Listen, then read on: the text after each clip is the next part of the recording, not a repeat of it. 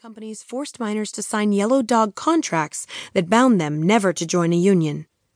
On May 19th, Baldwin Felts agents arrived in Matewan to evict miners and their families from Stone Mountain Coal Company housing. It was a normal day on the job for the agents. The detective agency, founded in the 1890s, provided law enforcement contractors for railroad yards and other industrial corporations. It also did the brunt of the work suppressing unionization in coal mining towns and today the Baldwin Felts men were there to kick out men who had joined the UMWA. That same day, the town of Matewan was teeming with a number of unemployed miners who came to receive a few dollars, sacks of flour, and other foodstuffs from the union to prevent their families from starving. Whether the men also came in anticipation of taking action against the Baldwin Felts agents is a matter of debate. Either way, the visiting miners had the rare support of pro union Matewan Police Chief Sid Hatfield and the town's mayor, Cabell Testerman. According to one version of the story, the Baldwin Felts agents tried to arrest Hatfield when he attempted to prevent the evictions from taking place. When the mayor defended Hatfield from the arrest, he was shot and more bullets began to fly. In another version of the story, Hatfield initiated the violence, either by giving a signal to armed miners stationed around the town or by firing the first shot himself. For Bailey, the latter seems the more likely scenario because the agents would have known they were outnumbered. And if Union miners and Hatfield did initiate the violence, the story of Matewan is darker than a simple underdog tale.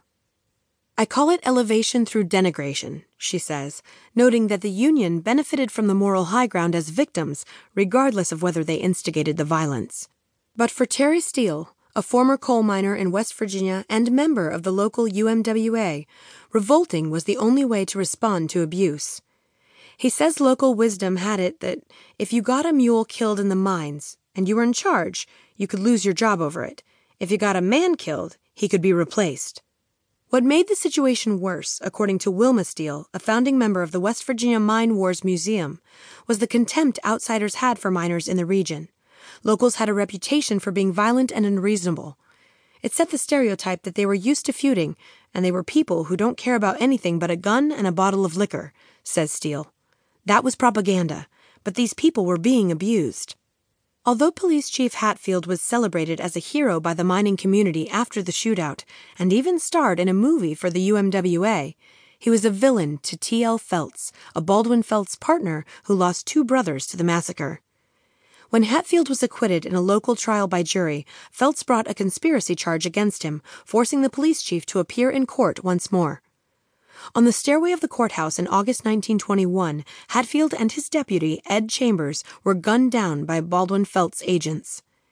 In response to the assassination, an army of miners, 10,000 strong, began a full on assault against the coal company and the mine guards.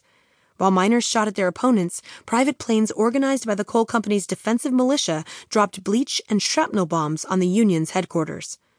The battle only stopped when federal troops arrived on the order of President Warren Harding. The entire event was covered rapidly by the national press, says Chatham University historian Lewis Martin, who is also a founding member of the West Virginia Mine Wars Museum. National papers sold a lot of copies by portraying the area as a lawless land where the mountaineers were inherently violent, Martin says. This was a romanticized version of events, creating an Old West type image of Appalachia. This obviously didn't lead to widespread public support for the miners in their struggles. When the conflict concluded, hundreds of miners were indicted for murder, and more than a dozen were charged with treason. Although all but one were acquitted of treason charges, others were found guilty of murder and spent years in prison.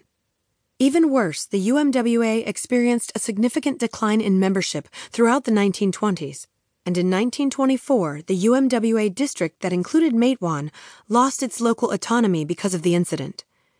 As the years progressed, the Union distanced itself even further from the Matewan massacre. For Bailey, it's easy to see this story in terms of good and evil, and that ignores the nuance of the story. When we essentialize a narrative into heroes and villains, we run the risk of invalidating human pain and agency, Bailey says. The Baldwin Felts agents were professional men. They believed they were fighting the onslaught of communism. Their opponents were fighting for a fair and living wage, an appropriate share of the benefits of their labor. This fight between collectivism and individualism, the right of the workers and the rights of the owner, have been part of America since the country's founding, Bailey says. And even today, that battle rages on, perhaps not with bullets.